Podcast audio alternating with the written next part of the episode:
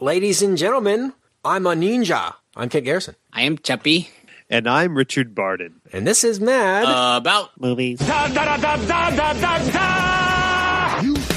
insane. You realize that? Yeah. The whole world's gone crazy. Seriously? Yeah. It's showtime. Mad About Movies is your go-to show for all things cinema. Every week, we talk movie news, movie rumors, movie rumblings, and break down a chosen movie of the week. Don't worry if you haven't seen it, because we will give you ample warning before heading into spoilers. And remember to stay tuned till the end for weekly recommends in which we suggest something awesome that you need to check out as soon as possible. And remember, you can find all of our episodes on our website at madaboutmoviespodcast.com. This week's movie of the week is what, Brian? this week we're talking about Neil Blomkamp's Short Circuit spinoff, Chappie. The deployment of the planet's first robotic police units became the focus of the world in 2016. Drop your weapons. You're under arrest. Vincent Moore is a former soldier. The problem with artificial intelligence is it's way too unpredictable. The Scout's creator, Deon Wilson, sees a rich future. What interests me is a machine that can think and feel. Ah, yes, Chappie, the second best movie starring Dev Patel that came out last weekend. It is, say what you want, it is the best Die Antwoord film. I think that's fair. so far. I mean, So far, yeah. so so far. I mean, this is going to spawn multiple uh, spin-offs for just Die Antwoord. Um, Just a likable screen presence. I, I'm actually legitimately excited about talking Die Antwoord for more than 20 minutes. There's there's not a podcast on on Earth that besides the Antwoord cast, which I'm a subscriber to, that's going to Yeah. talk 20 We're minutes of bitter, though, Diane since Word this we got week. fired Yeah. from Die Antwoord cast for being a little too into it. I'm a ninja. Uh, but I am. Uh, this is gonna be this is gonna be fun, guys. There is there's plenty to talk about with Chappie, good and bad, uh, mainly bad, actually all bad. Uh, but there's plenty I to was going to ask, what's the good we're going to talk about? That's that that's it was it was a movie. I can say that. I can confirm here tonight that Chappie was in fact a movie. There's a lot of uh, great weekly recommends to get to at the end of the show, and of course, movie news. But first, I want to make a public service announcement. We've had some listeners express some, uh, not necessarily frustration, but constructive criticism. Uh, I should say, uh, not for our opinions because those are, you know, normally flawless. Get ready to get roasted, listeners. Here we come. But uh, for the format of the show, and I just want to clarify the format for any new listeners, people who are just now joining us in the past couple months, which is, trust me, a vast majority of you. And I just want to clarify the format of what we do here. We've had some listeners suggest a some kind of warning, audio warning, to alert them of spoilers uh, for the purpose of fast forwarding through uh, maybe our review. You want to hear weekly recommends at the end, but you don't want to get spoiled. Let me just say the, the average normal day on the Mad About Movies podcast is uh, first 20 minutes of the show, uh, hilarious banter slash movie news. Uh, and that usually wraps up about 20 to 30 minutes into the show. The second 30 minutes is usually our movie review section. And the last 10 minutes of the episode is usually always weekly recommends. Uh, so if the if the episode's an hour and 15, you can bet that the last um, 15 of that hour is movie news. So if you want to hear movie news at the end, your best chance is to just fast forward to uh, about 10 minutes to go and listen for the movie news theme, and you'll you'll hit that. Uh, when we hit spoilers, we really don't uh, spoil much. I can't really say that we spoiled much unless uh, the movie deserves to be spoiled, in which case we will. But um, you know, I, I still spoil I- a lot of even when even when we okay, yeah, for sure. But even when we're in spoilers, I still try to keep my thoughts non-spoilery. If that does if that even makes sense at all. Um, but I just wanted to sort of clarify that that was the format of the show. Uh, if you want to get straight to the review, just fast forward about 25 or 30 minutes in. If you want to get straight to weekly recommends, uh, go uh, till about 15 minutes left in the show, and the review is usually crammed in between there. But once again, I will enforce this, and I've said this before, and I want to say it to new listeners I will always suggest seeing the film before listening to the podcast. Uh, I think it, it makes for a, a way better listening experience. If you've seen the film, you can pick up on little uh, one liner inside jokes that we throw around that are about very specific things, moments in these films that, uh, you know, it really will uh, make for a better listening experience. Uh, my ultimate vision for the show was for this show to be something that you could put on in your car on the way home from the theater after seeing the movie. So uh, I st- sort of have tried to stick to that format. Um, you know, of course, we have other segments in the show, weekly recommends, uh, fan shout outs, and things like that. But that's the normal, on a normal week, that's the format of the show. I wanted to just clarify that for the listeners. But, uh, you know, we'll do, try and do a better job of, of warning into spoilers or going into spoilers. And we had somebody suggest that we should put spoilers at the end of the episode. Uh, but I don't really, um, I didn't really want to break up the conversation about the movie with week recommends, if that makes sense. I, I like the conversation to keep going naturally as it goes. Uh, that's why spoilers usually stay in the movie re- in the movie review section of the show. So I hope that clarifies some things for some confused minds out there. And uh, once again, thanks for the that's thanks for the um, the constructive criticism. Uh, Yeah. We always welcome that. Any any idea you have to make the show better, I'm I'm for that. But not to say we won't ever put some kind of audio warning to, to alert of spoilers. I'll, I can put some sort of alarm sound or something like that. If that makes it any better for uh, the listener, then uh, that's what we'll end up doing. But so that's that. Uh, you guys have any personal announcements? Okay, so here's a few of our uh, our bigger donated uh, bigger donations this week. So Liz Saccone or Saccone, big shout from I think down under in Australia. Yeah. Um, so with a ten dollar donation, so thank you. Good very day, much. mate. Yeah, nice, nailed it. uh, and then Callan Winters with a twenty-five dollar donation. So thank you, Callan. That's very nice of you. And then we have some two big, big donations. So uh, first off is a fifty dollar donation from Adrian Sims. Boom, Fifty dollars from Adrian. Adrian. Thank you so much. And we didn't mention this last week, but uh, Adrian gets a weekly recommend on the podcast for donating fifty dollars. So uh, he's. Yeah, I'm going to have those uh, have their weekly recommend next week on next week's show. Sweet. Uh, so be listening for their recommend. And then uh, our biggest donation of the of the of the weekend so far is hundred dollars from from Aaron Matson. Straight cash, Wow. homie. Hundred bucks. Uh, there you go. And so Aaron is going to come on with us during the Age of Ultron podcast and uh, do a show with us. So once again, fifty dollars gets you a weekly recommend. Hundred dollars gets you a cameo on the show reviewing a movie, and once again, big prize two hundred and fifty dollars gets you a cameo. You're on the show reviewing a movie and an autographed "Mad About Movies" game used microphone Yeah. Signed Pod by you. us, by by the signed by us, autographed. So uh. With our spittle. just throwing stuff out.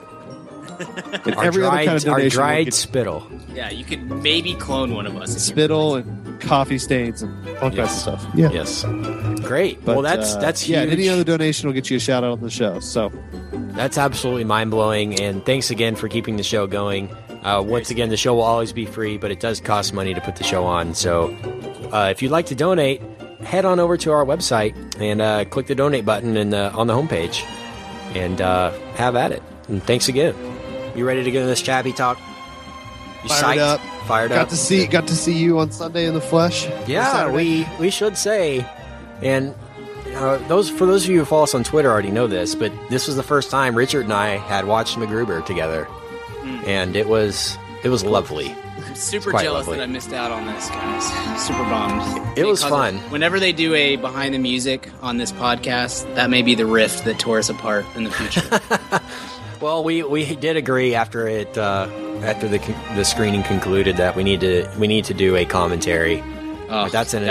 inevitable uh, thing at this point that that has to happen. The question is, should we do a commentary on MacGruber first, or Now You See Me? That's I that's think- the real debate. I think it's that you see me. Yeah, Yeah, they go hand in hand. Okay, guys, let's uh, move on and let's hit some of this movie news. Movie news. Yes. Rumors and rumbling. That's awesome. Let the filibustering begin.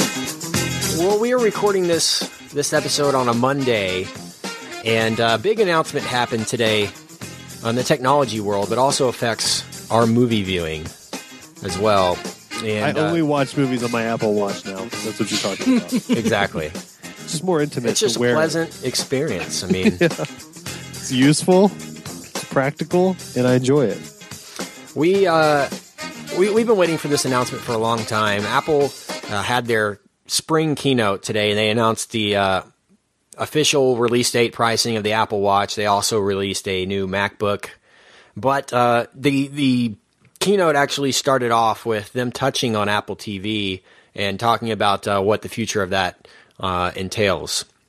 And part of that is that they have they announced that Apple is the exclusive partner for HBO's standalone streaming service HBO Now. And what this is is basically you get HBO for $15 a month. You don't have to have cable, you don't have to have a HBO package on your cable. Uh, you could technically have cable and then pay $15 a month for the HBO Now package and only watch that content on uh, your Apple TV. But again, it's the uh, exclusive device uh, of HBO Now, the Apple TV is. And um, so I guess for the first couple months at least, maybe a year, uh, you'll only be able to see HBO Now on the Apple TV. But this is a big step. I mean, this is really sort of the first standalone service from a network. I mean, all the other networks really require uh, authentication through a cable provider. And, you know, that really varies by channel. I mean, I have a Verizon cable subscription, but uh, I only get access to like History Channel and Fox, but I don't get access to like History 2 or FX Now with the same cable provider.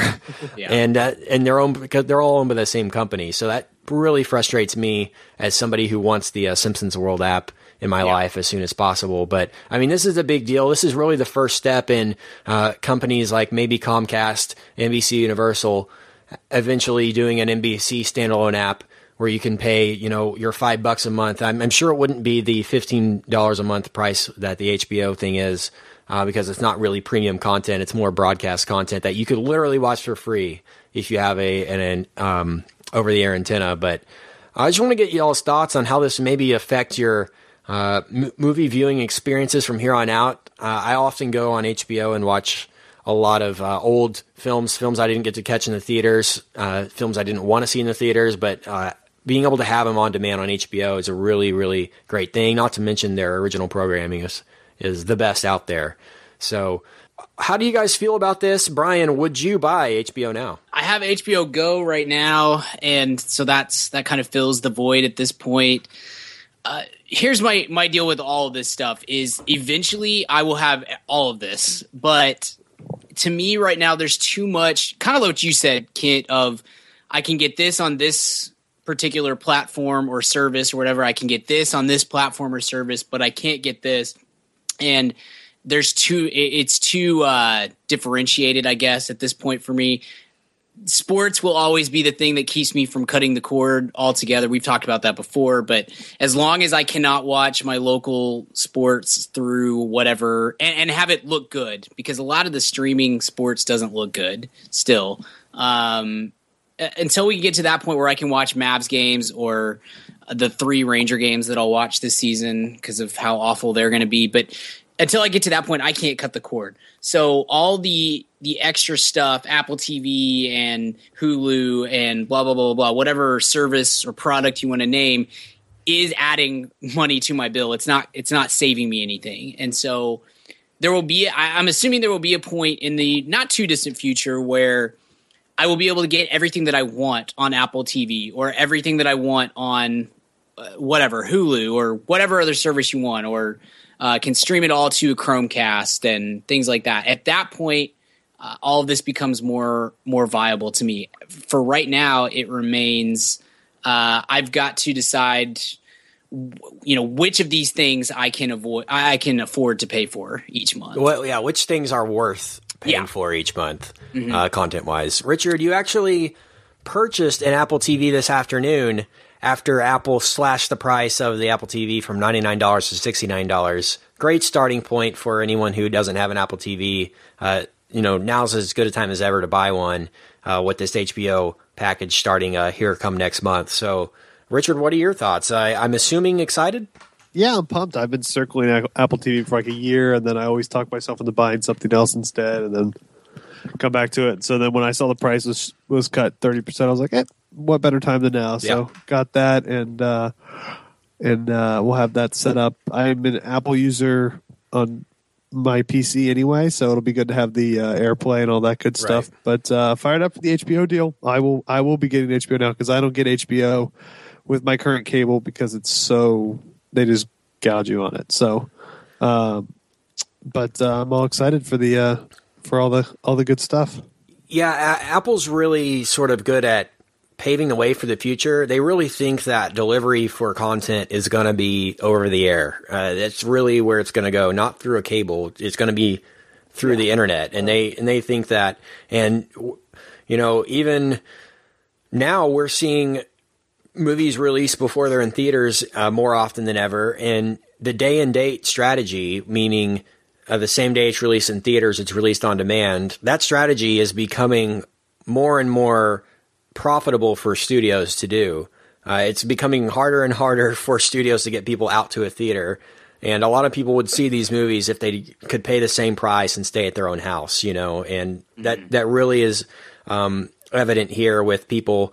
You know, say you get a new apartment and uh, you don't have cable, but you get a internet package for 30 bucks a month uh, as opposed to a, a cable slash internet package which will run you $75 a month.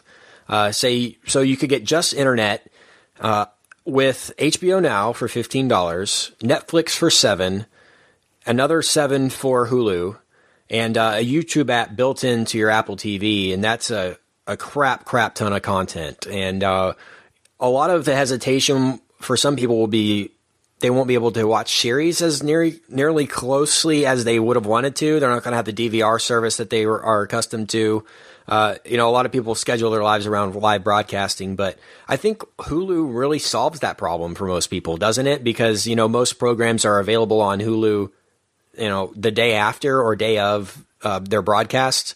So, um, you know, you don't have to wait for something, say, six months to show up on Netflix or something with the Hulu package. So that could be big. And, you know, Hulu also has the Criterion Collection, uh, all the Criterion Collection films built into its service.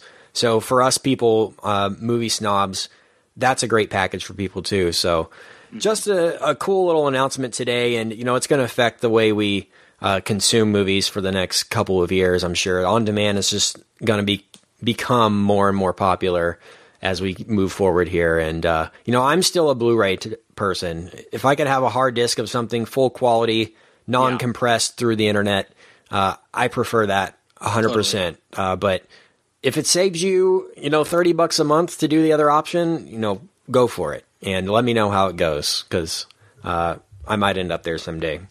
But I agree with you, Brian. Sports is, is definitely holding me back. Yeah, That's- that's we we got to get sports figured out, and we've got to get. Honestly, what what needs to happen is some of these some of these services need to go out of business. Like they need to be consolidated into to to two things or three things instead of fifty things. Yep. know? It's, always annoying when it's like, well, it's on. It's not available on Netflix, but it is on Amazon Prime. Right, yeah, It's only on Hulu Plus or things like that, and it, it just gets to a point where, and the delay, you're that that also is a killer too. It's hard to have event TV, which is something that doesn't happen too much at this point anymore anyway, but but it is hard for like things like the Parks and Recreation finale. If I did not have uh, live TV, I you know I, I actually watched that live or very close to live, which I guess I don't do just a whole lot, but I would have been very bummed to have to wait until the next day with Hulu Plus to to watch that and engage with friends and Twitter users and stuff like that. Um, so at some point, all this will get kind of consolidated together. We'll get sports figured out, and I'll I'll happily cut the cord. It's just up to that point. I Yeah. just, it's basically just adding money to my bill each month. Yeah, not- and not reducing. it's the local blackouts is what kills sports. Totally, That's totally. just the most antiquated rule of all time. Absolutely, I mean, yeah. they literally enacted the rule back in the 60s so that people would come to the games and not watch Right. them on TV. Well, you know, most 99% of stadiums, unless you're the Jacksonville Jaguars, have no problem selling out an NFL game, you know? uh, so you can cut the cut But the, uh, also, it's kind of non-logical because you can watch it locally. Yeah, yeah. You can watch know. it locally, but on only on certain devices. Yeah. like only through a certain service, the official service. That's so you see the ads that the uh, you know the local sponsors uh, throw on there. So it's frustrating, but uh, we uh, with with Apple's announcement today, we're getting closer and closer to the Totally. ideal streaming experience. So Absolutely. I want to f- hit on a few more things here, guys, before we talk Chappie. Uh, believe it or not, this next little bit of movie news is not a joke. I repeat, this is serious. Uh, we know Ghostbusters is being rebooted, but little did we know that Sony is spinning off Ghostbusters into the. Are you ready for this? Ghostbusters cinematic universe. That old GCU. and uh, to kick this off, this is also serious. Director Ivan Reitman and Dan Aykroyd, of all people, are the managing studio advisors to Ghostbusters. It's great. Uh, because no one's more in touch with current comedy than Dan Aykroyd. and uh, they have named. No, but when he did that, uh, you know, Blender Bass-O-Matic sketch on SNL 40, word for word as the original, that was. Well, young people love that. Yeah. he literally did the same one. You know, like with Celebrity Jeopardy on the uh, SNL 40, at least they wrote a new sketch. You know? Yeah. Uh, they just literally did the same sketch from the original, which was uh, reeked of desperation, in my opinion. But not to say Dan Aykroyd didn't have his day at one No. point in time, because he Yeah. was relevant for a certain. But it's been a good 25 or 30 years before. When was Uh, the Conehead Blues Brothers movie? 2000. Yeah, the Conehead movie, I think, was the end. Oh, gosh. Yeah. Conehead was the end. That's for sure. Obviously, you didn't see. Uh, oh God. Oh, that's Tom Arnold. I was going to say the Stupids, but uh, I get Tom Arnold and Dan Aykroyd confused a lot, fair. and that's That's really fair. weird. I know, Yeah. but they have named actually named their advisor group. And this is serious too. Ghost Corps. Come on, guys. So Ghost Corps, consisting of Dan Aykroyd and Ivan Reitman, um, now overseeing a Ghostbusters cinematic universe. And this is confusing because when Ghostbusters 2 came out, wasn't it just everybody's opinion in America like, okay, that's enough. Yeah. We're done. And that was with like everybody returning, original cast and everything. Like, no, we're done here. This uh, the first one was great. We admit that. This no, this needs to stop, and it did. And um, so, Brian, please react. You know, look, I can.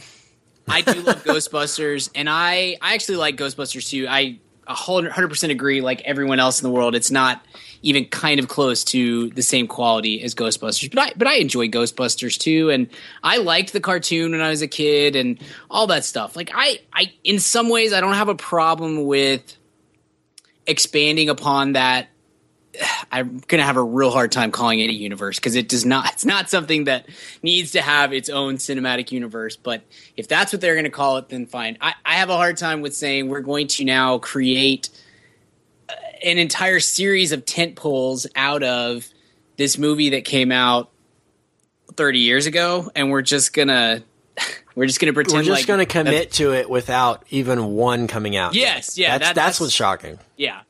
So that seems very, very odd. I don't know, guys. That there's a part of me that thinks the that some sort of a Ghostbusters spinoff is not the worst idea in the world.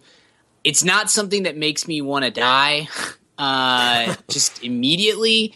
But I, I can't see a way in which these are going to be good, and and a big part of that is just what you said there. You can't you can't put Dan Aykroyd and Ivan Reitman in charge of this thing because they're not they don't know any the last movie we saw from Ivan Reitman was Draft Day. Like Yeah. I, we these two guys are so far Which was out of great. touch. I know. Like, uh so out of touch with uh with current culture. I just can't see how this Look. could be could be good. the- now I under the guidance of Sony, like you're right in a vacuum, Brian, but yeah, yeah, yeah, studio totally. like Sony that really knows what. Oh wait, they're terrible. Oh, okay, yeah. Believe it or not, the studio behind Chappie, they, they the studio behind the film tonight. Isn't that a coincidence? Summit or Sony, pick your S Oh, jeez. oh, Summit did do Draft Day, and Now You See Me, and Twilight. But on the other hand, Summit gave us Now You See Me. So They did. Uh, right, right now, some right now, Sony's in Sony's in worse shape than any studio in Oh, Hollywood yeah. right now. Yeah. Uh, they're they're pulling together all they can to get back into relevancy. So, what do you do when uh, you need to, to be relevant? you hire Leslie Jones and Melissa McCarthy to head up a Ghostbusters film. Nothing like a 48 year old uh, cinematic debut. Nothing like it. Yeah. Leslie Jones, 48. Uh, She's she's so- literally twice the age of Pete Davidson. Like more than I, uh, twice the age. I watched SNL this week, uh, which I haven't in several weeks. Well, months really, because of how bad it's been this year. And and Richard, I I know you you two both will agree with me. Like we we are hardcore SNLers, and I don't think I've ever just straight. Know what? I'm just going to delete this without just sight unseen the way I have this Yeah. year with with a few of the episodes. But I watched uh, the Chris Hemsworth episode this week, and it was better. Like the writing's getting better. You can tell that they're they're starting to turn the corner, and, and we we all we've said many times it will. They'll get better. It's it's fine. This is the way it goes sometimes. Uh, they brought Leslie Jones on for Weekend Update, and it was just an immediate power down. Like I could not bring myself. I I, turn, I had to turn off the whole episode and come Well- back a few hours later and start over. Like I just, it was so bad. She's so The bad. two guys on there are just yes, bad. update's terrible, and it's Colin it's Jost killing the whole show. Michael Che. Uh, Michael Che might be able to do it individual. I mean, he he has some potential, but Colin Jost is Yost. Jost is. I don't understand. He's got all the tools, but uh, Yeah. it's not working. it's not there. It's Josh Hamilton. He wrote some of the some good sketches too. Colin Jost. Uh, I heard Seth Meyers was on Howard Stern a few weeks ago, and Yeah. uh, a lot of the sketches he named um, were Colin Jost sketches. So it's it's like a weird thing when you try and make somebody something they're not. You know, uh, and that seems to be the case here. But I'll I'll be down with Leslie Jones as soon as she stops doing Tracy Morgan. Like that's that's her bit is I'm female Tracy Morgan, and we've seen that style of comedy on SNL, and it was fine when it was Tracy Morgan who was the first to do it. Uh, just like we said a few weeks ago, or uh, when when Michael Che was hired, like, well, as soon as he stops doing a Dave Chappelle impression, he'll he'll be fine, and he seems to have started to get his own voice. So I'm just waiting for them to stop acting like the SNL people that they came to know and love growing up Sure. and start doing their own thing. Like Cecily Strong, that was her main issue with Weekend Update was she was just being Tina Fey, and uh, they they got rid of her uh, because of it. So uh, enough SNL talk. Let's talk about one more thing, and this applies to uh, the film we are reviewing tonight, Chappie. Big announcement happened two weeks ago, before Chappie was even released, mind you, that Neil Blomkamp, director and writer of Chappie, will be helming the Alien franchise from here on out. And a lot of this stemmed from some concept art that Blomkamp was posting on his Instagram uh, over the past couple of weeks. Uh, after Chappie had finished production and before it came out, uh, he had posted, I guess, scrapped plans for an Alien film. And I, I will admit that the concept art looked pretty cool. But, uh, you know, what concept art doesn't look cool? First of all, you, you know, uh, I feel like a lot of concept art is what how movies get funded. But I, I'm really curious here to see why he is the choice here. Um, why there wasn't a better choice. Why Ridley Scott has chosen to do other things when, uh, you know, we saw in with Prometheus glimpses of what we a uh, an alien spinoff could be. This point in time, you know, maybe Ridley Scott's going to do Prometheus two, which is still a prequel, or not technically, but it is a prequel to Alien. Maybe Blomkamp's going to do more sequel type stuff, and so that maybe that's the plan. But uh, Richard, what is your thoughts on now Blomkamp taking over Alien? District Nine. After that, I would have been pumped. Um, after Elysium last year, I was like, "Uh oh," but still maybe just misstep. And now, knowing what I know now, uh, not not super amped. And this is a this is a what people think is an incredibly popcorn silly franchise. But think about the directors that have helmed this. I mean, you have Yeah. James Cameron, Ridley Scott, David Fincher. I mean, these guys have all done a- alien movies, so it's really uh, it's a director's blockbuster franchise. Yeah. And uh, Blomkamp, I'm not sure if he's got the the goods. I mean, maybe the structure of a studio and an existing universe can, you know, we'll, we'll just have to see how the uh, how the alien monster reacts to Johannesburg. because obviously we have to shoot it there. But uh, but it should be interesting. But I I'm not. I'd say I'm only twenty, and I like Alien the Alien movies. I'm probably only twenty percent excited. Yeah, Brian, I know you have strong thoughts on this. Yeah, that's about how I feel. It's it's uh, if you would have if you would have been named the director of this franchise, just exactly what Richard said. After District Nine, I would have been pumped, and after Elysium, I would have been a little skeptical. After Chappie, I'm I'm fully nervous at this point because Alien and Aliens, the third one and the fourth one are not good movies, uh, and that's you know that's pretty well established. I don't feel like I'm breaking news there, but those first two movies are spectacular films and the alien property is a great property and has so much room for not only growth but just like you can do so Exploration. many cool things. Yeah you can do so many cool things with that with that franchise. And uh i don't want to spoil our Chappie thoughts too much but that makes me i'm very nervous at this point because i hmm, i i want to like blomkamp. I i think he's talented, but I at, I'm kind of concerned at this point that we're never going to see that fully fleshed out. That he's not going to realize that kind of that talent that he has. Yeah, let's touch more on this in our Chappie review. So let's move on, guys, and let's talk Chappie. I don't want to die. I want to live.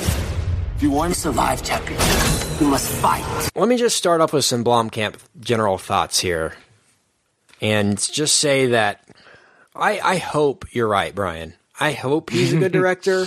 I really do. Uh, but really, honestly, nothing he's done has proven that to me. Uh, c- considering considering that um, that District Nine was half of a, a Peter Jackson production, and not to say that Peter Jackson did m- more than just uh, consulting work on that film, but that was Neill Blomkamp's first feature length film, and uh, you know District Nine originally came out because uh, Blomkamp and Jackson had joined forces to bring the Halo video game series to the big screen. Uh, eventually, that project fell through. They had all this funding already, uh, a lot of it independent funding that Jackson had raised, and he said, "You know what? Take some of this. Uh, go make your dream movie on me. I'll help you do it. I'll be the executive producer on it.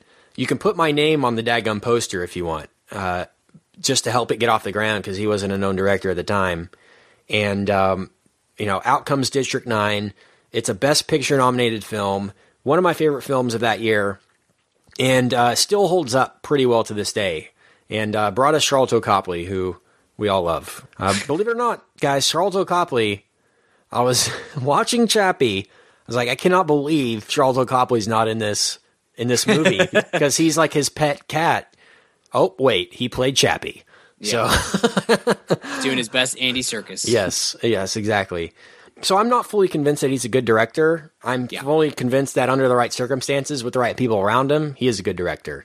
Uh, The the the two films uh, following District Nine, being Elysium and Chappie, were uh, Neill Blomkamp productions, written and directed by Neill Blomkamp, and it it just hasn't done much. You know what?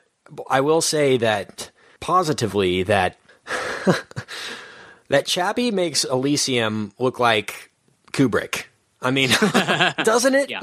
I mean, Oh, yeah. for for this being written and directed by Neill Blomkamp and supposedly a completely original concept and idea, it's the most Well- uninspired Yeah.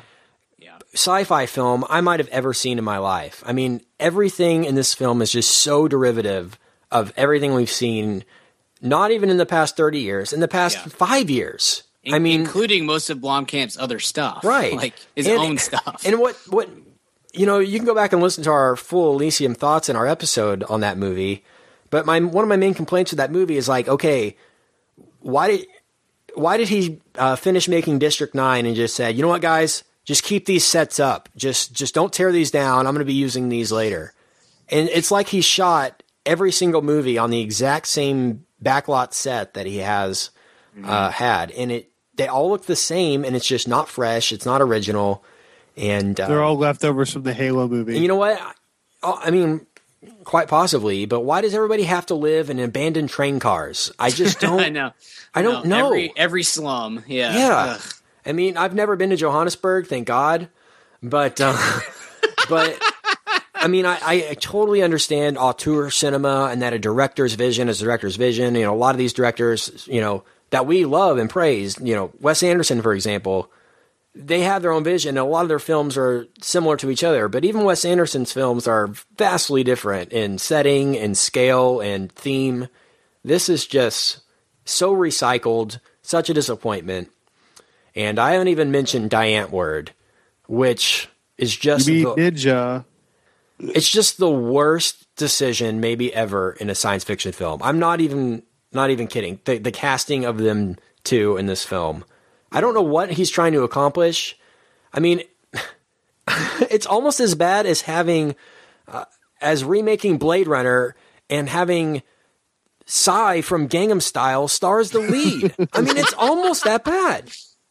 Die Antwoord was relevant in 2007 because of a stupid YouTube video.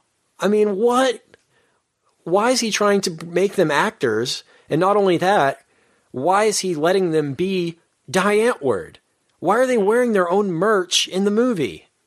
What? You know what I'm saying? Why are they? Why is his name African, Ninja? Man, No, I, I just don't. I I don't understand. The Dave any Matthews cameo was also confusing. That was it was quite, but he's still relevant. um, Every but South African I'm so, comes out. I'm so frustrated with Blomkamp at this point. I'm so scared, and you know what? Honestly, he's become the science fiction M Night Shyamalan, but worse. Because at least Yeah. M Night Shyamalan came out with Unbreakable and Signs, which Signs, ha- you know, has not aged particularly well, but at the time was a very successful film. Yeah. And you know, at least Shyamalan had a few good efforts under his belt before he just went Yeah. full Last Airbender, Last Airbender After Earth on us. Yeah. And the happening and and all uh, all the It above. was good though, right? It was great. It was uh, it was great. The trees. But you know what? It's just it's just so disappointing because I mean, after seeing District Nine, I had the highest hopes, and I have the lowest of lows right now. So, uh, Richard, go ahead. Yeah, um, this was uh, pretty bad. Um, not to not to spoil too much. Yeah, hold on, just making sure we have uh, we have uh, 2001: A Space Odyssey, right? It does it We does do, still yeah. exist. It is still a movie. Yep. And, sh- and short circuits out there still. Yeah, it is. And you could still like if I wanted to buy uh, a copy of RoboCop, I could do that. Yeah, like mini versions. You could. Yeah. Yes. Huh. So then, why was this movie made? Because it's an original. It's original. It's a. It's a new. Movie. It's new, Richard. It's new. We've never seen robots that talk. We've never seen artificial intelligence uh, We've never seen in a Die film. Antwoord in a movie. We've, so we haven't. yeah, that part's true. You know what? If this whole thing was a ploy to get Die Antwoord in a movie, oh, so, a few thoughts. Uh, were you guys as surprised to see Hugh Jackman as I was? Because I didn't know he was in this. yes. One of the biggest mistakes in this film is casting Hugh Jackman and having him be literally the fourth lead in the film. literally the fourth. Well, Behind- you gotta get you gotta get Ninja his screen time. You got to get Ninja and Mama her screen time, and Dev Patel can carry a film better than Hugh Jackman. I understand he's the antagonist here, but but he's freaking Hugh Jackman. You don't. That's that's a, that's a wrong move. It's a wrong. mullet It, it was rough though when he he tried to sing the robot to death.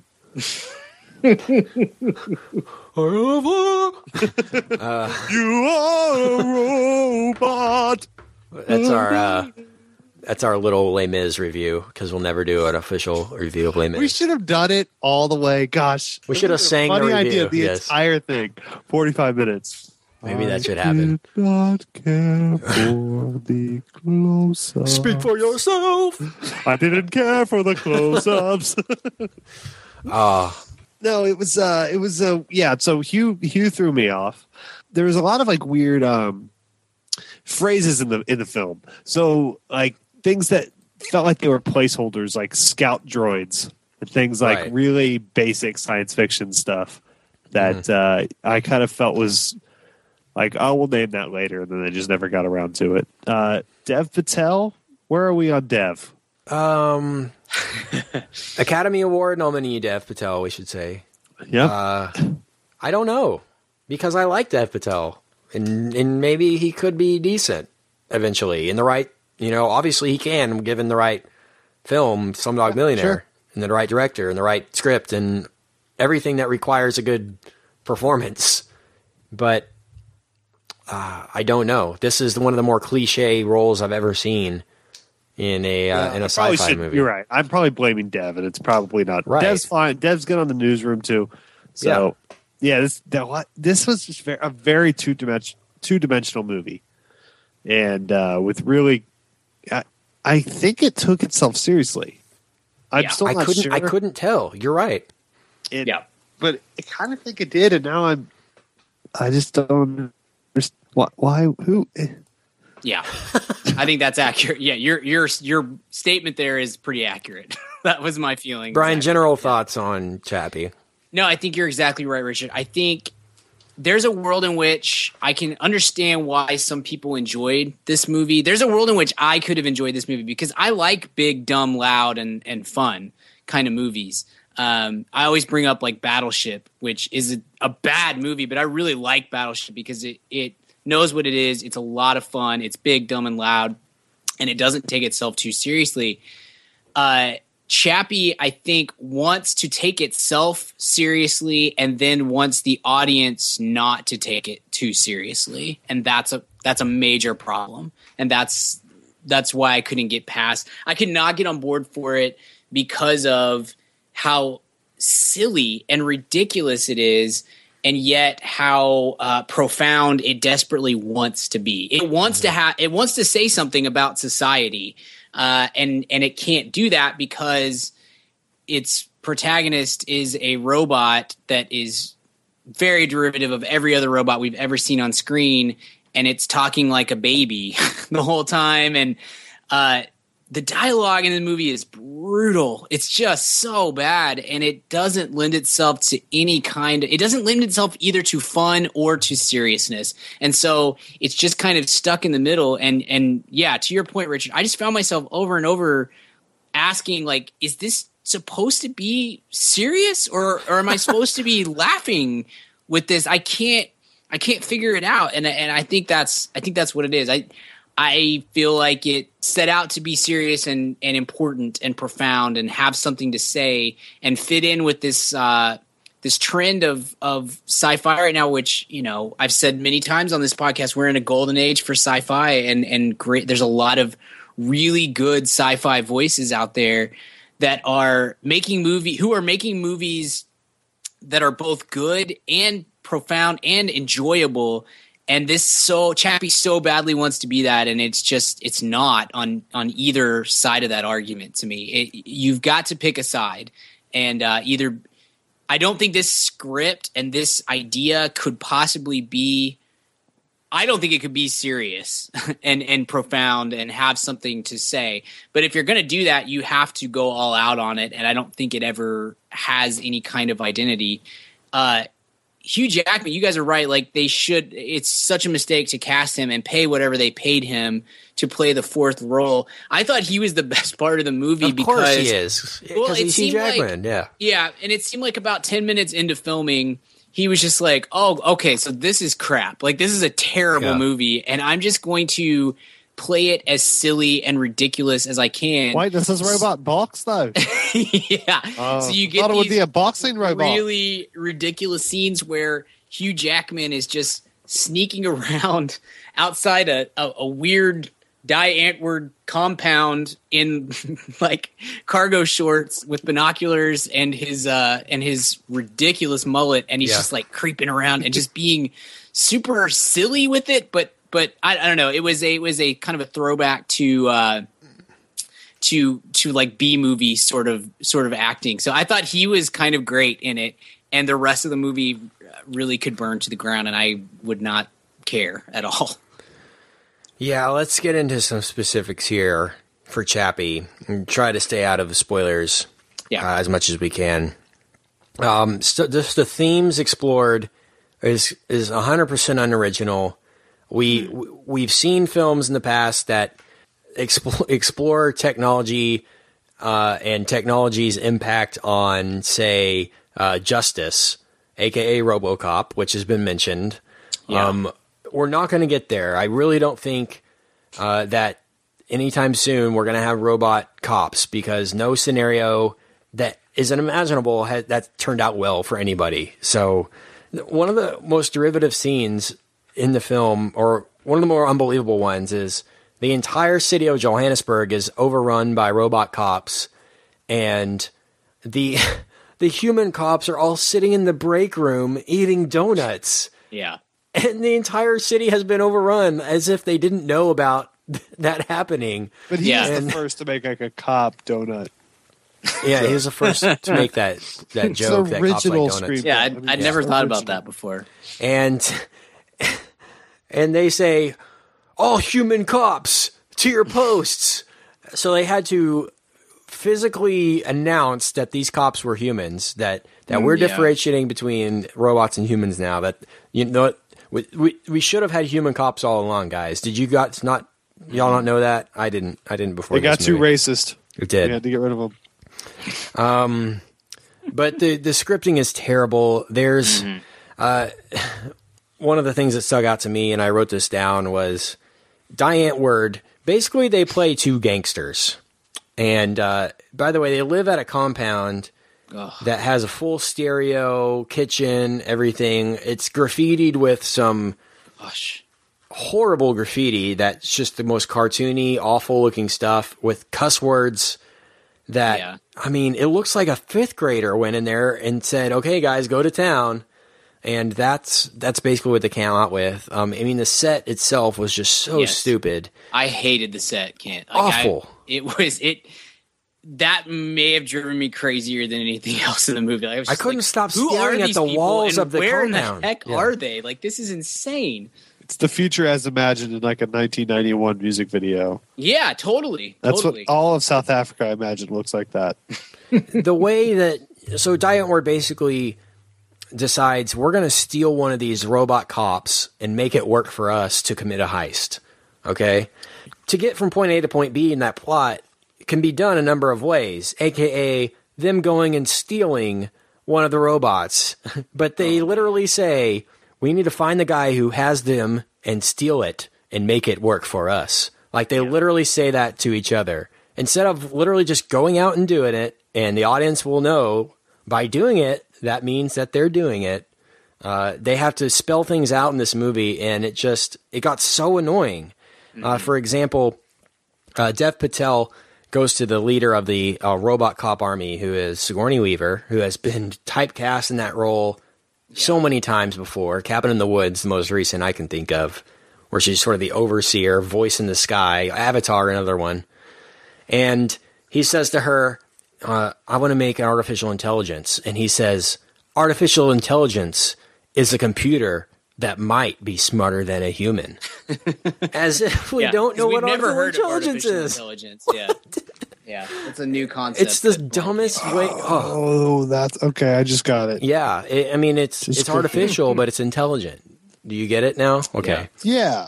I, I just can't But believe. not as intelligent as humans. no, but it might be smarter than a human. Yeah, I just can't believe that that stuff got past the first draft of a screenplay Yeah. in a major studio environment. I just don't. the whole this whole movie reeks of somebody who has too much control. Honestly, Yes, like, yes. and, and we we kind of touched on it in the Alien talk a few minutes ago, but I think if Blomkamp is going to be successful moving forward, I think the way that it's going to happen is for him to be in a franchise system uh, with a studio, with an exec producer that has final say over what goes in the movie and what doesn't. That somebody uh, looking over his shoulder, the way we kind of think uh, Peter Jackson was uh, with with District Nine, and saying, "Dude, this is bad. Like, no, you've got we've got to fix this. We're going to bring in a script doctor. We're gonna whatever Yeah. needs to happen. We're going to clean this up." Because I think he's got. I'll say this for him. I think he has a decent vision as far as like creating a, a, world in which this this stuff takes place. It's just that he only has one vision. It's the same vision that was in District Nine, that was in Elysium, that is in Chappie. It's the same place, and I think he's got talent. I think he's somebody who could get honed in and you could uh, if he's got the right person backing him to kind of teach him how to be an actual filmmaker and a writer uh, as well, then I think he could do something great. But he's got, I don't think he can do this anymore. I don't think he can just take, I don't know how much this movie cost me, 50 million. So it's not, it's not like he spent 300 million to make this happen. But still, he's not somebody I don't think anymore that can take 50 or 100 million from a studio and just go off and do his own thing. Like that's not he's not capable of doing that at this point. And he's got to have the right voice behind him saying, "No, no, no, that's terrible." Like you've got to you've got to address these terrible scripting issues in which Dev Patel is yelling at freaking Dyer Atwood Atwood like he is a 13 year old talking to his mother. Like it's so bad, and we've got to change this stuff.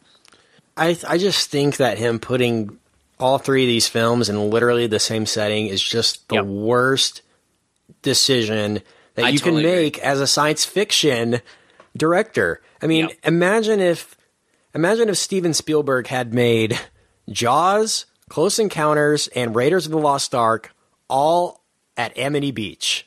Right. That's basically what he's done here. Uh, no, like think of something. Like put him in it. Put it in London. Do something to differentiate one film from the other. And uh, you know, it's just I'm sure he feels like he needs to uh, boost the economy and boost the the notoriety of South Africa because that's where he's from. And I totally get that. Like you want to stay close to to what you're to where you're from. I I totally understand that, but especially it especially what with up, sci-fi. City?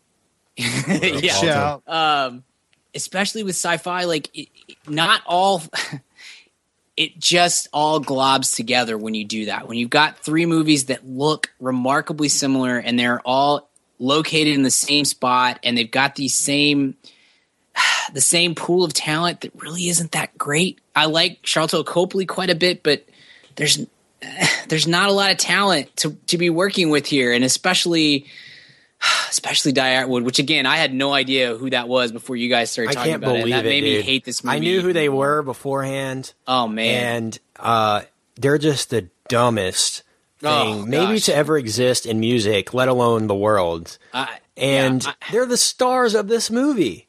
Bad. It's ridiculous. It's really bad. It's really stinking bad on that front. And one of our listeners is a friend of mine from uh, high school, uh, Armando. Shout out to Armando who wrote us a review on iTunes. I didn't have time to dig it up mm-hmm.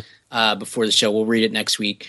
Uh, he and I were talking on Twitter last night about it, and and he he kind of liked the movie, and he's he felt like Blomkamp has like a little bit of uh, Paul Verhoeven in him, and I totally yes. agree. And I hate Paul Verhoeven, so like that works perfectly because it's a that that's kind of the same. It, they do come off the same tree. I think the difference is Verhoeven was always really good at making it clear that he wasn't taking his movies too seriously. I still don't like pretty much any movie that he that he made, uh, but they at least have a little bit of value as far as sit down on it, you know, like a TNT type thing, yeah. and you can be like, you know what, this is fun. It's stupid. It's ridiculous. It's it's bad, but I think that everyone involved knows that. Blomkamp, I think, is coming so close to veering full over into that that that Verhoeven area, and I don't think he knows it, and that's that's a major problem. Just some of the small sequences in this film really bugged me, and y'all feel free to bring up any uh, particular dislikes. But the sequence where Dev Patel is sequencing the AI, uh, trying to create artificial intelligence and he walks into his house and he has a robot assistant, which we've never seen in science fiction either. Oh, first time. coming home having a robot yeah. assistant at your house, and he says, "Robot," or I don't even know his robot's name. Something like "Buddy, Buddy, two Red Bulls." Two Red Bulls coming up, and he's just pounding Red Bulls, making this, uh, coding this code, and it literally takes him five minutes to create artificial intelligence, yeah. which is not uh, unlikely at all. That would never never happen. But the fact he doesn't only create artificial intelligence, he creates artificial intelligence of an infant baby too.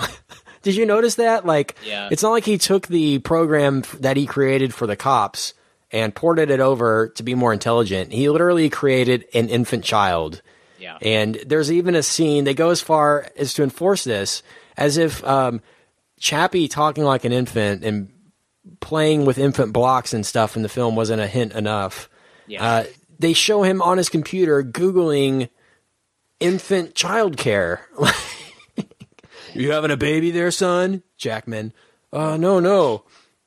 Um, yeah. Also, speaking of that scene, do they not have HR in South Africa? You can just put a gun to someone's head at, at a desk and then Yeah. be like, "It's a prank." Yeah, Like, I guess.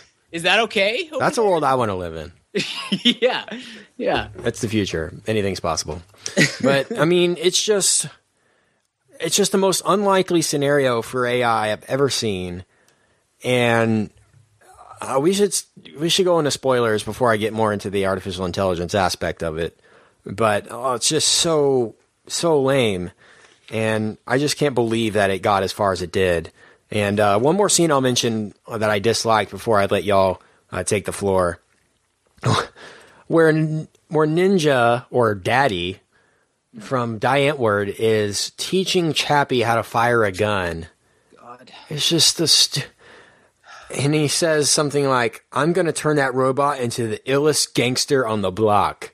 And he's serious, by the way. I think I can't tell if that line was was a real line or if they were trying to make the audience laugh because there was not one chuckle the entire screening that I sat through from anyone.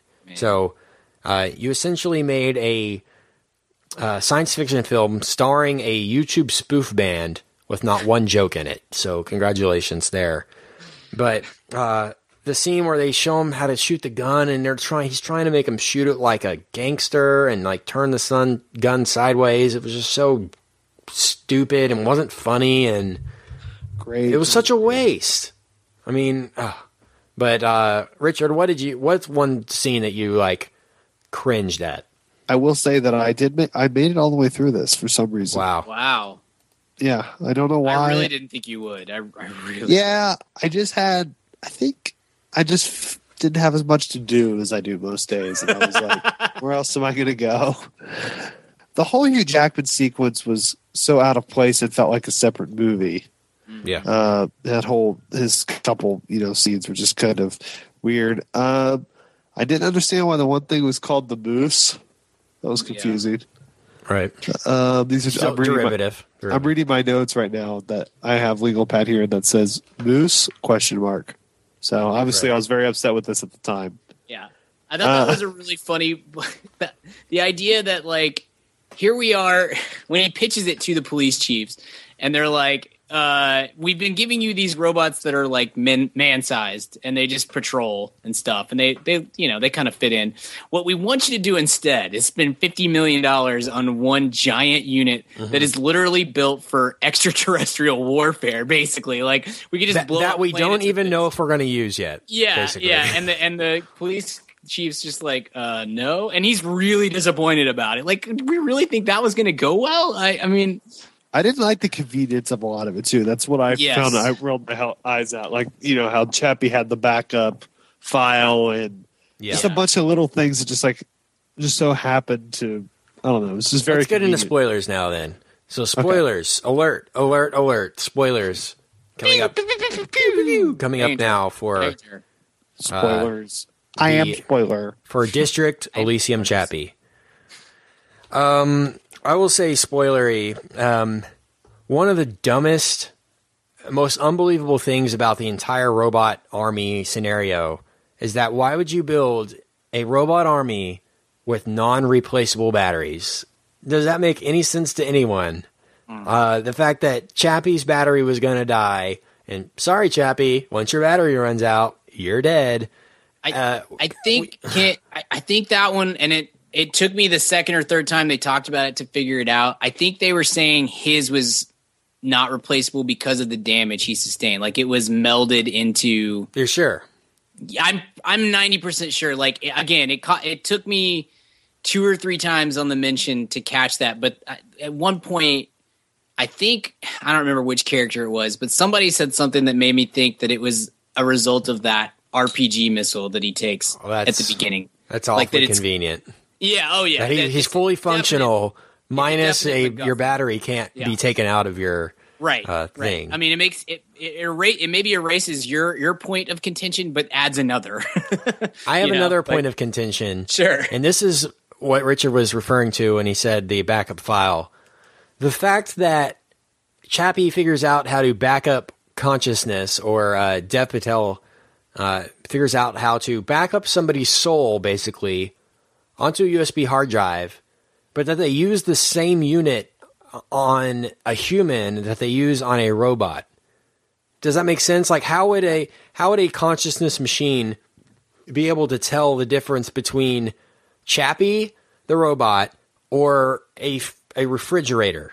You know, they're both, when it comes down to it, they're both made of metal and electronics. Like, what, what, what consciousness does any machine possess that is detectable by a helmet that I'm assuming like a brainwave helmet that you could put on your head and uh, detect such things. I just don't. I just didn't understand how they could back up a robot's consciousness and a human's consciousness with essentially the same device. Um, Yep. Made no logical sense to me as a science fiction nerd. So basically, the science in this is all just uh, made up, and none of it makes sense. So he didn't even didn't even succeed on bringing us scientific like theories that we could ponder on after the film because they're immediately dismissible within Yep. five minutes of seeing them on screen. Like, oh nope, that would never happen. Uh, that could never happen and never will.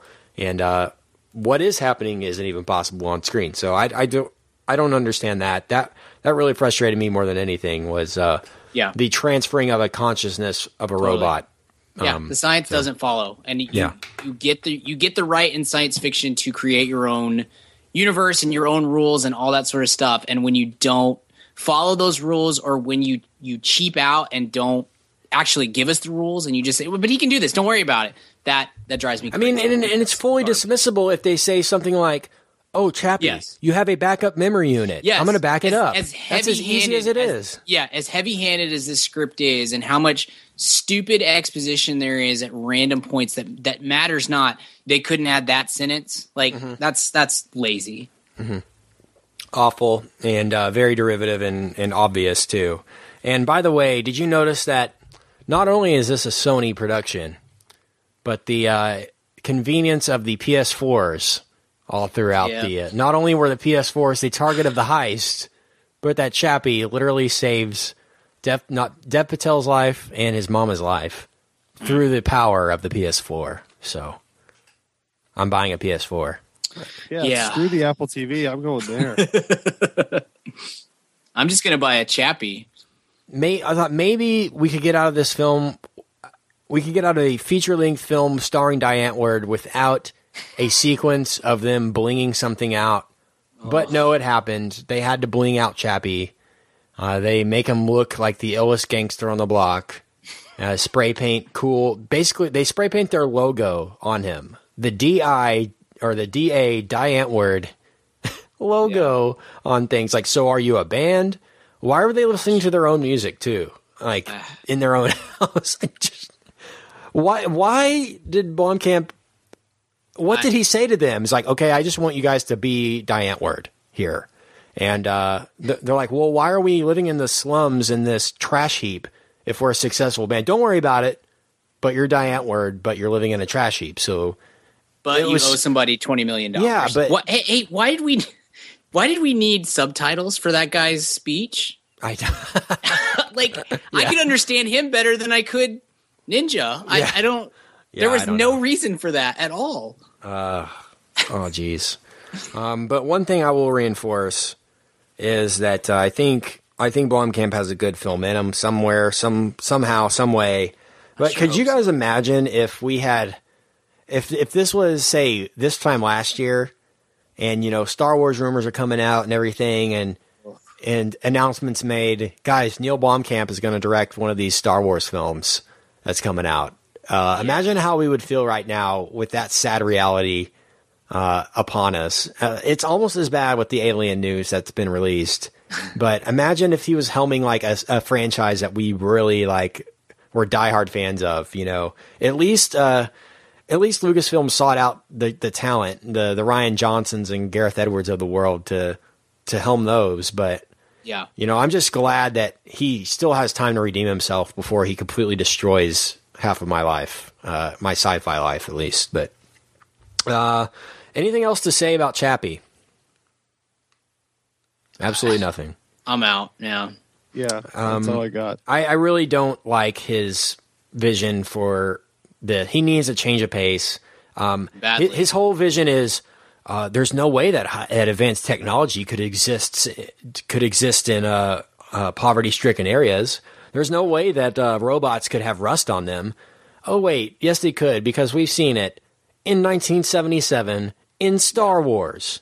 So uh, it's been done, uh, Mister Blomkamp. Uh, think of something new and get back to me. That's what I had to say. So I'm going to give Chappie the good old Kent Garrison F minus minus minus. Brian. Yeah, I'm much more stingy with my my D and F grades than you guys are. I think uh, I I won't. I'll only hand out maybe ten or twelve the whole year. Uh, but this is uh, it's better than Jupiter Ascending. I'll give it Oh. that. Um, Yeah, you're probably but- right. but not much. It's it's a D for me. Okay, Richard. I'm gonna go D minus. D minus. Cool. Well, like I said, Blomkamp, the next thing we'll see from him is Alien. I'm assuming it'll be a sequel to uh, one of the Alien films that has come out. Um, hopefully, Alien versus Predator. But uh, that remains to be seen. So let's move on, guys. Let's hit recommends. Weekly recommends. So I'm on my journey of fantastic movies, and I'm working my way through a bunch of Best Picture nominated uh, films. And I want to bring one to the table this week that is on Netflix, actually. And uh, I got a chance to revisit it uh, this past week on our during our Snow Apocalypse 2015, which was glorious, by the way. I got a ton of binge watching done on Snow Apocalypse. And Brian, I'll ask you before I give my film. Uh, what did you binge watch during Snowpocalypse? Because you said you watched uh, a lot of movies. Uh, one of them I'm going to bring up in a minute here. Uh, I watched I watched Up in the Air with George Clooney. Yeah. uh, which is a fantastic fantastic film. Hey, uh, remember Uh, Jason Reitman? Yeah, I know, right? That's He was probably the end of his career. Um, He, I he- he, brought us Whiplash, though, so I'll say that That's for true. Jason Reitman. Go ahead. I watched Guardians of the Galaxy with my Ah. son, and I watched oh Groundhog Day because I Boom. I don't know why, but it just it appealed to me on this day, and I gosh I love Bill Murray so much, and so it was great. I will say I used to love a great snowpocalypse or ice day. Uh, what have you? Because it did mean I would just sit and watch movies all day or all week or whatever. But now that I have a kiddo, uh, I watched a lot of Curious George and Phineas and Ferb and stuff like that. So not not quite as much need- fun. I'm telling you, lie. Ryan, you need to get him into TMNT 2012 Yeah, that's show. that's that's coming up. you're gonna you're gonna you said you liked Phineas and Ferb. Just wait till you see a new TMNT. Well, Phineas and Ferb was supposed to go off Netflix last week, and so Uh-huh. we were trying to get in as much as we could before it went away, and uh, and and it's just continued to hang out. So I don't know if they decided to to keep it or came to a new deal or what. I can't find any information on that, but um, so I've just been like we've been watching that a ton. And just said, well, we'll do this or this whenever that actually goes off. But uh, that I think Teenage Mutant Ninja Turtles and um, Star Wars Clone Wars will probably be the next two because that's on Netflix. There's like six seasons. Yeah, it is. Yeah. he loves Star Wars. So anyway, I will sorry, suggest just real quick if you watch Clone Wars, look up online because there's a different order to watch them in chronologically than they Okay. appear in the show. So you might want to do that. Uh, Sure. Knowing the Star Wars canon nerds that we are, Yeah. I might thought I'd Yeah. give you that. But the film I want to recommend this week is uh, directed by William Friedkin, and he's brought us some classic films in the past, such as The Exorcist. And the one I'm going to recommend this week is The French Connection Oh, starring uh, American Treasure candidate Gene Hackman and uh, Roy Scheider of Jaws Great fame. movie. Great movie. Great movie, absolutely. and uh, it's about two. It's basically a buddy cop drama, and it's about uh, two cops who are in um, the narcotics division in New York, and they basically try to find the connection or the French connection between uh, the drug ring in New York and uh, the French. So really fun movie, rated R, 1971, and uh, got a chance to watch that this week in Snowpocalypse. Really uh, liked it the second time around. Um, and worth checking out. And it's you know one of the hundred best movies of all time for sure. So if you haven't seen The French Connection, get on it. Uh, not a long viewing, and it's on Netflix, so you really have no excuse. So get on it. You guys like Great. it? Great movie. French I Connection is do. a great movie. I love the movie. Cool. And it influenced so much stuff I like too. The kind of Bourne style Yes. or Bourne copying those, you know, the style car chases Yes. and things like that is is very cool. Well, Brian, what you recommend? Uh, I'm also going to recommend a classic film that I watched over the uh, over the snowcation, snow ice, Mageddon, whatever you want to call it. Uh, you know, two inches of snow, and we just totally shut down down here, which is fine. That's the way it should be. Uh, we we've touched on it a little bit here in in this podcast, so I feel like it's relevant. But I rewatched Alien uh, a couple days ago with my wife, and I am still just in awe. It's been I watched I rewatched it maybe three years ago because my wife had never seen it, and and so I've I've made her watch it. And uh, after getting out of Chappie, and or I think I watched it the day before Chappie, like knowing that I was going to have to go watch Chappie the next day, uh, it Yeah. really got me in that kind of. I want to see some good sci-fi place. Uh, it shocks me still every time I watch the movie of how great it looks still for having been made, you know, in 1979. It still it just looks incredible, and uh, Ridley Scott at that point was just on fire, and it's just doing so much great work. And uh, there is, I'm not sure honestly that there's ever been better creature design than than Alien and, and Alien Suit because H.R. Giger was just a freaking genius, and uh, it- it's it's amazing to me still that uh, it looks as good as it does, and that it's still just as freaky and scary as it was at that point because that really is closer to a horror movie set in space than it is sci-fi. Whereas Aliens, I think, is the other way around. Uh, but Alien is just it's it's kind of terrifying, and I can only imagine what it must have been like to watch that on a big screen in 1979 or something when you hadn't seen so many other things that have kind of taken off of Alien. Uh, it's it's just a magnificent film and and stands out as uh, you know we talked about Blade Runner last week as as being sci-fi royalty and this is right up there with that as well. I just think it's it's just a tremendous film and for whatever reason like it's one that I don't think a, a lot of people like in the generation below us have seen.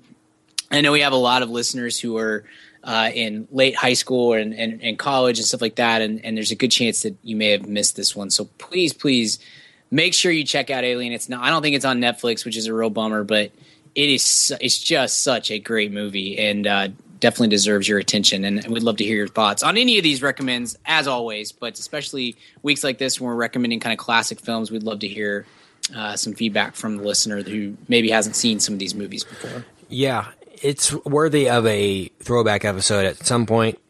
And Yes. I was wondering, did you do you have the Blu-ray anthology set that uh, was released of Alien, or You know, I don't. I have them all on blue. I have all of the first three on Blu-ray. I don't own the fourth one. Uh, and it was just one of those classic. Like I bought them uh, on Amazon or something separately, and then the next week the anthology went on sale for less than what you know would have what what it cost me to get them all separately, which was such a beatdown. I was frustrated with that, but yeah, one of these days I will find it because everyone it goes on. I feel like that's one of the ones that gets on sale like at uh, Black Friday and stuff like that Yeah. all the time. For I think that's when I picked cheap. it up. Yeah. Yeah, I may have to do that at some point because I know it's got a lot of special features and things like that. I actually had the I have the Blu-ray set and I had it in my left hand and I had the uh, I have a Martin Scorsese little Blu-ray package too. Nice. And I was choosing between the two for the snow day and I watched uh, Goodfellas that day Oh, uh, right after the French Connection and once again I, we'll talk Goodfellas some, some other date but Goodfellas is just it might be one- the top five movies of all time. Good. I mean, it's just Fantastic. it's fan freaking tastic, and it looks fantastic on Blu-ray as well. And the fact that Dances with Wolves beat it at the Oscars is stunning. But I'm glad Joe Pesci has the Oscar to show for it because Goodfellas is great. But I, I almost watched Alien the same day you did. That's that's kind of funny. I had that Yeah. kind of urge that day too. Uh, Richard, what you recommend? Yeah, so uh, I had to work, so I didn't get to watch any movies during the snow days. It's the bad part about living five minutes from your office. But uh, yeah, I'm going to recommend. I haven't had a lot of media ingesting this last week, so I'm going to recommend an album uh, that we watched uh, or that I've been listening to for the last couple months. And Kent, you and I have talked about it a lot, but we haven't recommended it formally on here. Uh, D'Angelo, Black Messiah. Oh yeah, Nice. So greatly, D'Angelo is an incredible musician, and you know, enjoy the album when it's out because you, there won't be another one for twelve to fifteen years because that's kind of seems to be his move between records. Uh, but it's got any record with Pino Palladino on bass is normally pretty awesome, and uh, this this lives up to that. But the whole the entire album is great. D'Angelo continues to be one of the best performers of of our lifetime. So uh, check that out. And if you haven't, check out uh, Voodoo and uh, Brown Sugar as well. I'm bumping Brown Sugar. Like, Yeah. by D'Angelo in Los Angeles, like an evangelist. I actually, uh, funny. I, I've been listening to Black Messiah like crazy.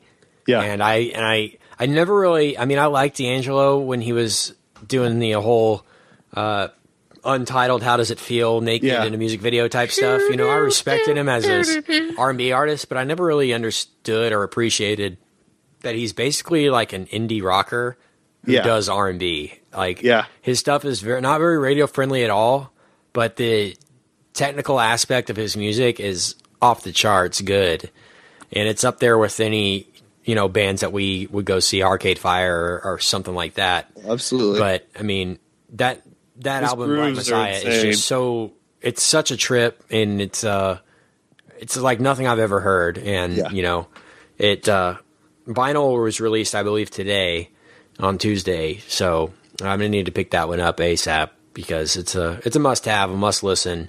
And if you don't like R and B, then uh, you'll you'll probably find something to like with Black Messiah. I'll, I'll second that. Good good recommend. Thanks, uh, Richard. Love it.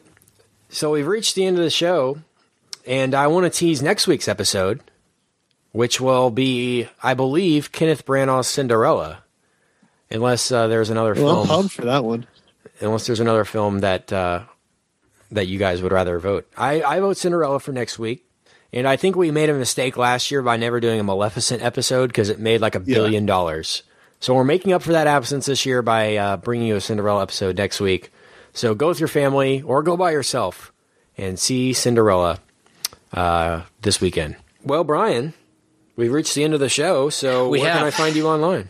You can find me on the Twitter at bgill12, or you can find my writing at canbabiesdrinkredbull.com. Richard, where can we find you? You can find me on Twitter at Richard Barden, or you can find me at the all new, redesigned richardbarden.com. Kent, where can I find you? Find me at Twitter at Kent Garrison and find me on our website at madaboutmoviespodcast.com. Find every episode on there.